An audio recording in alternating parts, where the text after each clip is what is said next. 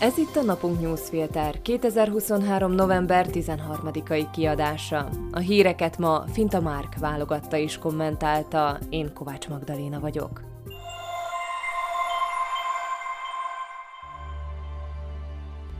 Adj hangot a szlovákiai magyaroknak. A napunk a független és minőségi újságírás fóruma, amelynek szüksége van olvasói támogatására. Mi eljutatjuk a legfontosabb szlovákiai magyar történeteket az országos nyilvánossághoz is.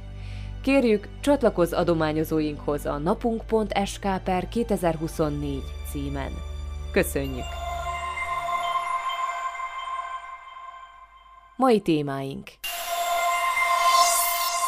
Ficó az égvilágon semmit sem ad a magyaroknak. Bárgyú harc a sajtó ellen. Védjétek meg Orbán Viktort! Ne ígér semmit, mert ha véletlenül mégis így tennél, még akad egy hülye és számon kéri rajtad. Nagyjából ilyen szellemben íródott az új kormány programja, amelyet Robert Ficóék ugyan igyekeznek valamiféle korszakalkotó dokumentumként eladni, de valójában nagyítóval kell keresni benne, hogyan is segít ez Szlovákiának. Na jó, ne legyünk igazságtalanok. Vannak ebben az országban, akiknek bizony nagyon jól jön a kormányprogram egy-két pontja. De ezek az emberek leginkább a Smer, a Hlász és az SNS politikusai, akik igyekeznek a lehető legjobban belakni a társadalmi teret, és bebiztosítani a saját hatalmukat. A kormányprogramban, mely egyébként jó szlovákiai szokás szerint gyakran végzi a fiókban, hogy aztán négy évig rá se nézzen senki, azért van pár érdekesség. Például az, hogy a pénteken kiszivárgott kampányízű szövegből hétfőre hogyan kerültek ki a túlságosan populista vagy túl nagyot ígérő elemek, melyeket valószínűleg a választótábornak szántak. Ilyen például az, hogy a kormány már nem dicséri az alternatív sajtót, mely egyébként milyen összefonódott az orosz propagandával, és ontja magából a hazugságokat és dezinformációkat. Az ilyen dicséret valószínűleg nem mutatott volna jól Európában de a kormány már az iskolákban terjedő káros ideológiák ellen sem akar harcolni. A vicces az egészben, hogy ezt az egyik legvérmesebb ideológia harcos Tomás Taraba javaslatára vették ki a programból, mert így definiálni kellett volna azt is, mik ezek a káros ideológiák. Ezzel pedig picit gondban voltak, ami nem is csoda. Ez a hozzáállás pedig többé-kevésbé jellemző az egész kormányprogramra. Bár ígérik, hogy csökkenteni fogják az államháztartás deficitjét, nem közlik hogyan. Hatékonyabbá akarják tenni a nyugdíjpilléreket, de erről sem tudunk meg többet. Ahogy arról sem, milyen módon szeretnék elérni, hogy a háztartási energiaárak arányos szinten maradjanak, és mit akarnak kezdeni az élelmiszerárakkal. Ezek mind olyan témák, amelyekkel a kampányban nagy mellénnyel szédítették a választókat. Mostanra mindebből diszkrét általánosságok maradtak. A kormányprogramnak egyébként a kisebbségek és Dél-Szlovákia sem örülhet különösképpen.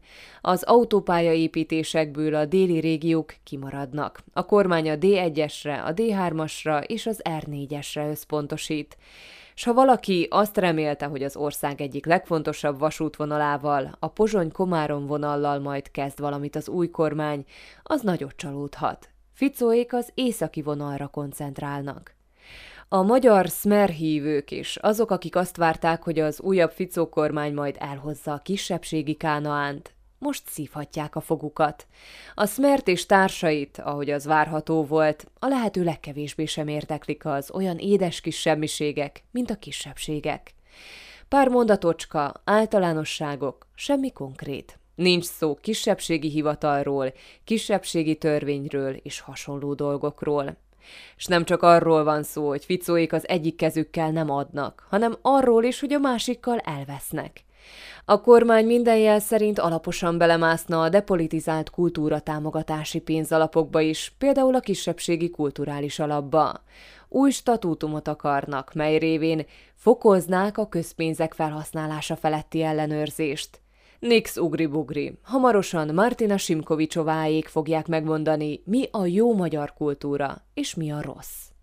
A Smer Hlas SNS 3-as fogat nyugalmat és stabilitást ígér Szlovákiának. S valóban ez a kormányprogram stabilitást hoz majd. Persze nem olyan igazit. A motto inkább így hangzik. Ne kérdezz semmit, amiről nem tudsz, az nem is fog fájni. Azt, hogy ennek a kormánynak a fő célja az, hogy ne kelljen kérdésekre válaszolnia, mi sem bizonyítja jobban, mint Robert Fico elmúlt napokban tanúsított viselkedése. A kormányfő végig hisztiszte a hétvégét, mert kellemetlen kérdést kapott a független sajtótól. Egy Facebookos videójában igyekezett megalázni a Markíza riporterét, aki a jelzálog kölcsönökről kérdezte, majd az egész csatornát kezdte szidni kocsmai stílusban.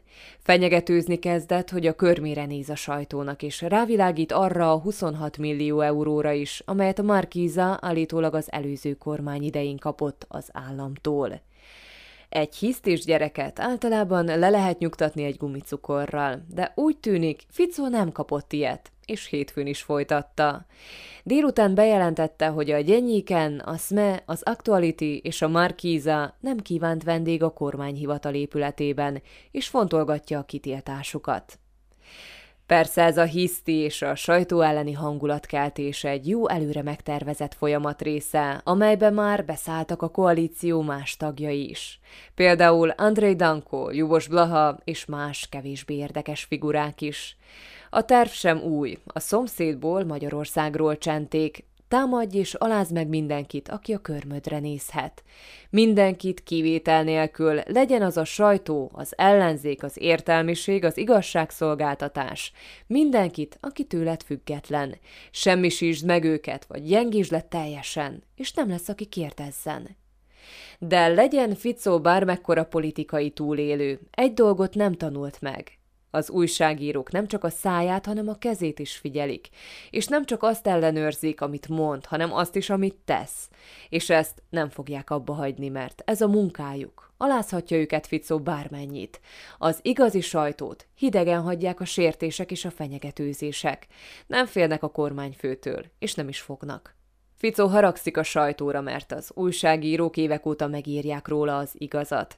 Megírják a hatalmi gépezetének, a pénzszivattyújának történetét. Megírják, hogy a volt barátnője az olasz maffiával kokettált. Megírják, hogy Ficó és társai teremtették meg azt a világot, ahol egy elmebeteg úgy gondolta, következmények nélkül megölhet egy újságírót. A kormányfő mindezt el akarta rejteni az emberek elől, és azt hiszi, hogy azért bukott meg, mert a sajtó mindezt megírta róla, nem azért, mert mindenhez köze volt. A Gyenyikent, a Smet, az Aktualitit és a Markízát nem fogja megrázni, ha nem mehet be a kormányhivatalba. Ott ugyanis csak konfrontálják a kormányfőt. Azt, amit megtudnak, nem a kormányhivataltól tudják meg, hanem sok munkával, hiteles forrásokból szerzik meg az információkat, s bíznak a nyilvánosság erejében, az olvasóikban, a nézőikben, akik pedig bennük bíznak. Higgyen, vagy mondjon bármit, Ficó, ez nem fog elkopni. A kormányfő pedig abban is téved, hogy azt hiszi, majd egy Orbáni modellel sikerülhet mindenkit ellehetetlenítenie, aki kérdezhet.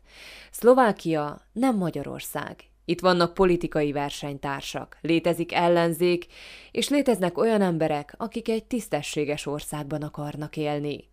Ficónak sem politikai tehetsége, sem forrásai, sem hatalmi gépezete nincs ahhoz, hogy véghez vigye azt, amit Orbánnak sikerült. Szapulhatja tehát a sajtót Ficó, amennyit akarja. Mi itt maradunk, és kérdezni fogunk. Amit Fico épp Szlovákiában igyekszik vérrel és verejtékkel keresztül verni, az Orbán Viktornak már csípőből megy. Olyannyira, hogy még Rákosi Mátyás is sírva kérni a receptjét annak a propaganda hadjáratnak, amit a Fidesz az úgynevezett szuverenitásvédelmi törvénycsomag köré kerít. Kedden csúcsosodik ki az elmúlt hónapok partalan dollár baloldalozása és dollár médiázása. Bemutatják, hogyan akarnak borsot törni a független nyilvánosság orra alá Magyarországon, és ennek örömére az udvari think tank a század vég szuverenitás konferenciát szervezett. Ennek a konferenciának pedig ki más lehetett volna a vezérszónoka, mint Orbán Viktor. A magyar miniszterelnöknél talán még a Hugo Díjas skifi és fantasy írók sem jobbak a párhuzamos valóságok megteremtésében. Az ő párhuzamos világában Magyarország demokratikusabb, mint a teljes nyugat. Szabadság van, pluralitás, pesgő és színes politikai élet, lényegi viták, a kormány pedig úgy beszél, ahogy az emberek gondolkodnak. Ebben a valóságteremtésben Orbánt nem zavarják az apróságok. Lényegi vitákról beszél, holott ő az a politikus, aki 2006 óta nem vitázott politikai ellenfeleivel, de elképzelhetetlen mennyiségű pénzből csinált magának üzenőfüzetet. Ezt közmédiának, illetve kormánypárti sajtónak szokták becézni. A saját, teremtett világában Orbán mindent irányítani akar. A közbeszédet, a nyilvánosságot, az emberek gondolkodását. A nerben Orbán az alfa és az omega, a kezdet és a vég, önmaga ellenzéke. Ő a közjó, és ő a társadalmi kiegyezés, a NER erekjéje, melyet most már 60 pusztán Magyarország új szívcsakrájában tartanak. S épp ezért hat furcsán, mikor a beszéde végén azt mondta, az egész dologba azért kezdtünk bele, mert hazugságban nem lehet élni. Ha nem mondhatod el, amit látsz, amit érzel, abba bele fogsz betegedni, és bele is pusztulsz. Ideje, hogy nyugaton is megtanulják, hogy nem lehet hazugságban élni. Pedig épp az az önállítás, hogy a magyar miniszterelnök még most sem, sajátjai előtt sem meri felvállalni önmaga hegemóniáját. Pedig ő is, és ők is pontosan tudják, mi a helyzet. Sőt, a választói is tudják. Nagy részük pedig büszke is erre az egészre. S tudja az ország is, hogy ez az a szuverenitás, amit ezzel az új törvénycsomaggal meg akarnak védeni. Ez a szuverenitás nem Magyarország, hanem Orbán Viktor párhuzamos valóságának szuverenitása. Csak nehogy végül önmagától kelljen megvédenie ezt is. Hírek egy mondatban. Maros Zsilinka főügyész szerint a Ján Csurilla és társai ellen folytatott büntetőeljárásban törvénysértés történt, így az ügyet két év után elvette az azt felügyelő pozsonyi ügyészségtől és a nagyszombati ügyészségnek adta.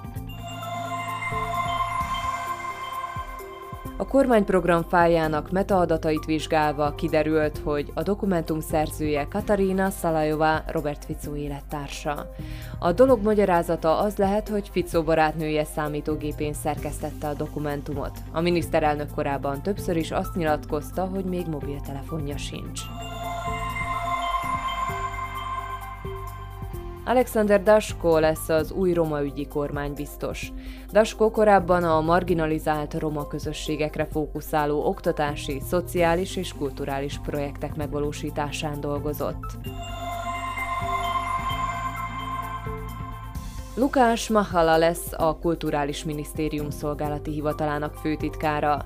Mahala SNS-es politikusként összeesküvés elméleteket terjesztett és Putyint éltette. Legutóbb a Nagymegyeri Termálfürdő igazgatói posztját töltötte be.